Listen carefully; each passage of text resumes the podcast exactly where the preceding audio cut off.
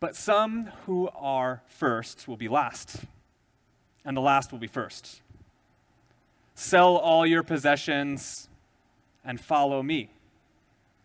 There is no doubt that there are some phrases and turns of phrases that Jesus has in the Gospels that make us cringe. In fact, a few, uh, I think it was my first year here after Easter, we did a series, Things I Wish Jesus Never Said. And I think both of these happen to be there. They run counterintuitive to how we live our lives, especially in the West and in the United States at that. We're told our whole lives, in fact, the complete opposite by society and the commercials that we see on TV and our news feeds and everywhere. In fact, you work really hard not to be last because they don't end up first. You work as hard as you can to be first, to climb the corporate ladder, to move up the ranks within your uh, service branch, to do whatever it is to be the best of the best, because that's what we are and striving to be. Similarly, we don't give our possessions away, we gather and we accumulate so that we can be happy, right? I mean, just next Sunday is going to be Super Bowl Sunday. And you're going to have commercial after commercial of ways in which you can, in fact, be happier. Whether it's through this, you know, following this subscription to the e-commerce or whatever it is that's going to be the funniest commercial that are there. It, the, the reality is is that we're going to be sold that life in its fullest comes well from the things that we accumulate, the money that we have to spend on the new Apple product or the Samsung product, whatever it be. And then Jesus comes along and challenges that assumption. I find it really uh, not ironic, but one of the things that we struggle to talk about within the church is money. And sometimes we struggle to talk about it because one, we don't want to be the, you know, the televangelists that are saying, if you give me this, God's going to bless you. Or if you give the church this, God's going to bless you. And the more you give, the more you get. And then another reason we don't want to talk about money is because when we hear the words about money, it makes us cringe a little bit. Because Jesus challenges us when it comes to money. And so there are many ways to read it. And in fact, uh, as I was researching about how do I speak about money and sustained living, you know, it's so interesting the ways in which we can quickly try to change the words that Jesus has you know, I was like reading stuff about Jesus tells you to, you know, protect your family with money. And I was like, where in the Bible does it say that? And then I read the scripture verses that they were attributing it to. And I just was having a hard time following their logic. Because the truth is that Jesus invites us not to accumulate, but to give.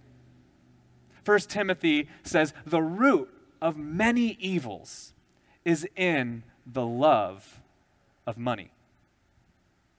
Think about that. The root of many evils is in the love of money. And I truly think that that was in the spirit of the air when this rich young man comes to Jesus. Having a have, that he's someone who knows or has a lot, he can buy whatever he needs in exchanges. He can even live a certain lifestyle that gets him what he wants and the outcomes. The, the disciples and everyone who heard Jesus say, basically, you cannot buy your way to the kingdom. We're astounded. Wait, a rich person can't have something just by the nature of handing money over? it's, it's beyond their understanding because you know people who have money can you know get into the exclusive clubs they can rise to the ranks as, as fast as they're able to they're, you know if you have that that's what we're told and jesus says not in this sort of kingdom and similarly he says if you follow it it's not just about following the Torah, the law, the commandments to the T for the interactional exchange. that I can get something out of this because I'm giving something to this. It's not as simple as just following the rules or giving enough money. And so sometimes people take, I think, this, and you could, to either extreme. Jesus wasn't talking about this, or Jesus is exactly talking about this that we must give away all of our possessions. And for me, I think that there's somewhat of a middle ground. But I've learned more not from the people that disregard it, but from the people that have taken Jesus' words literally. People that perhaps you know of. St. Francis of Assisi, for example. You know, the little garden saint that's in many people's gardens that they have around. St. Francis believed there was something about money that just corrupted. He came from it. He was from a, a, wealthy family, and he decided not to kind of live into that heritage, but instead to give everything away. He decided to give it away and live a life, not just in nature, although that's what we like to think of Francis of Assisi, but in the world, saying that the world would provide what it needs. He became associated with animals because of his love for all of creation, because God cares for all of creation, and the birds find their nutrients, as do the flowers of the field, as do the squirrels, as do the deer, as do all of God's creatures, including us. And so, St. Bonaventure, who writes extensively about the life of St. Francis of Assisi, shares about how money distracts us from reliance on God. And I think that that is one of the things that Jesus is getting at within this exchange with the rich young ruler. When you have, you have. And when you don't, you recognize your need. I think that many of us, many of us are trying to, you know, protect ourselves with uh, enough levels of comfort and you know the what we have to, to kind of coast and make it easy. But jesus invites us to rely on god. And this is really kind of a, one of the kind of turns in this series. We've been talking about sustained living haven't we? And how do we live more sustainably and for us, we think, how do you live more sustainably? Well, you have a, a, a, large savings account. Well, you have, you know, money to spare and, and margins, and, you know, you make sure everything's taken care of. And yet, something ironic about Jesus' call in regards to money has more to do with a sense of risk. He sends the disciples out with nothing two by two to go and not raise money, but to go door to door and ask them, do they let them in?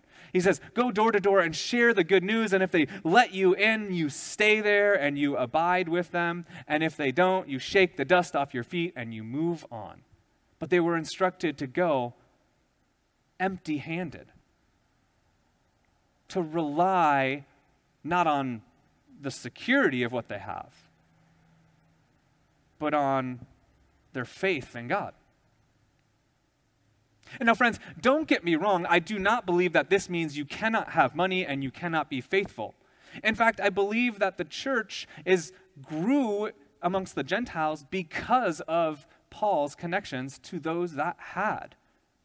Lydia, for example, was a commerce, a woman of commerce, and she traded within the purple industry, which is a really popular fabric industry of the time because it was the sign of royalty. And so she was clearly someone who had. And so Paul gets into the interwebs of this fabric kind of exchange, this trade commerce, and he ends up in Corinth. And you see in Corinth in his letters that he writes to them some of the dynamics going on. Because on the one hand, you had the Gentiles that ran in sort of a, a higher elite status, somewhat more of the aristocrats. and you had the poor Jews that were in the community as well. And Paul is calling them to some sense of unity, inviting them to live life together. Sustained living is about a life that's more willing to give to support than we are interested in what we're getting and accumulating on this earth. We've been talking about that for a number of weeks. We've been talking about this sort of release of this self desire when we talked about pace. Because the thing is, is that our unsustainable pace is not because of a lack of like positive push. Like, it's not because we're not trying to do good. In fact, I think it's our attentions to do good and to be the best parent we can be, the best politician we can, whatever it is that we're going to be, pushes us at a pace that's unsustainable. And so we talked about resting and slowing. We also talked about stuff, the things that we accumulate, and that less is more within the kingdom of God. And then similarly, here we talk about it's not the accrual of wealth, but the reliance on God and the ability to give it away. Or the ability to acknowledge that sometimes less is more. Or more is less. I don't know how to phrase that the, the point being is that one of the things that I learned when I was in divinity school is the economic impact of our day to day decisions, what we spend our money on.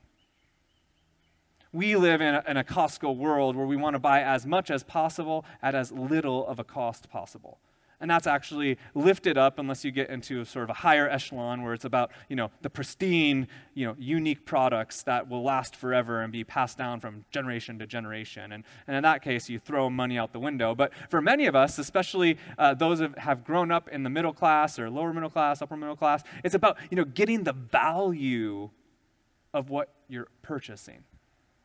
So we shop on sale and on clearance, and we go to Nordstrom Rack, and we, we try to get as much as we can with as little as possible. But sometimes it's more important to think about how we spend our money and where it goes than necessarily how much. I learned this from a cre- class called Creation Care. How do we care for the environment? And one might think that that has nothing to do with economics, and I am not an economic. All this GameStop stuff that's going on, and you know the rise and the hedge funds. I mean, it is all over my head. The only thing I kind of understand about it all is it's all kind of immaterial meaning that like you know the stock markets fluctuate and all these things and and money isn't about you know back when jesus was talking about the things you know it's like you trade this goat to get this fabric but nowadays, money is sort of credit and immaterial and all these things. But the creation care professor called us to think differently about our money. He called us to think about where it, it, you know, where we get it, but then also where we spend it. And, you know, that we don't just go for the cheapest dollar and talked about how much of the pork that's uh, sold within the supermarkets is sold at such a low rate. And then he went into some of the economics uh, and that go behind Smithfield factory in North Carolina and I had no idea, but uh, apparently there was a pipeline essentially that came from Mexico to North Carolina to work in the Smithfield factories. And then the Smithfield factories, well, they had sort of deals with ISIS, or with ICE, not ISIS, with ICE that would come and they would come in and they would do raids and they would send people back to Mexico or wherever they would send them. And as long as they didn't take enough of the workers, there's sort of the symbiotic relationship. And that was driven by the desire for cheap pork. And we walk up to the farmer's market, and the, the farmers are selling their pork that has been raised in their fields at twice the cost that you might find in the supermarket. And we say to ourselves, I'm not going to waste our money on that. And it's hard. Sometimes to buy something from our local businesses is going to be more expensive than going to the big box stores to get the things at half the cost. And I'm not just trying to tell you to go spend your money frivolously. That's not what I'm trying to say. But sometimes how we spend our money, the sustainable way, might call us to spend more, which means we'll likely buy less as well. We'll have less to go bad in our freezers. We'll have less to accumulate dust and rust here in Hawaii. So, we, the way you purchase, the way you spend, has to do with our environment, social justice, so many p- facets of our lives. But it's not just that. That's important. But what Jesus really invites us to as well is to spend our money in such a way that we have money to give. It's one of my great lessons of uh, my marriage with Ashley. I, I grew up uh, just kind of like everything we're talking about trying to get things, you know, try to get PlayStation, try to get DVDs, try to do all those things. I save up my money, I put in the savings account, do all those things. And it drove me crazy during our first year of marriage because I was in divinity school and I wasn't making anything. And, and she was, you know, right during the recession, her job wasn't making a lot of money. But then she would like give all of these presents to people. And it would drive me crazy. And she would make sure that we were giving to organizations and, and we're giving all this money away. And I'm just like, Ashley, we don't have money to give. But somehow, in the midst of all that, in many learnings of like figuring out how we do those dynamics together, we made it through. Because she was raised with this sense that it's not just about accumulating, but about giving away. And we have to have the margin within our finances to be able to give to those in need. How do you give of your finances away? Not that you have to give it all away, but how do you give in a way that in fact causes some level, I don't know if risk is the best way, but it gives faithfully. We do that as a congregation Money that we give, we give out to outreach. We support local and international missions. We support our denomination through our apportionments, which much of the monies that goes to that, which is a significant piece of our budget, goes out to missions. Supporting uh, the various discipleship and the agencies that we have to be able to be, do activist work in DC, as well as to be able to do faith formation, and as well as to be able to go out and have the infrastructure to respond to crises when they happen through UMCOR or whatever it is. So much of what we do, camping ministry, is supported through those giving from local congregations. And that takes trust.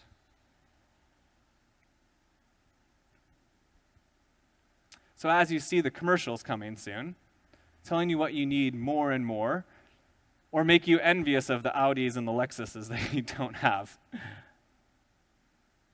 Perhaps for a moment, be reminded of the challenging words of Jesus.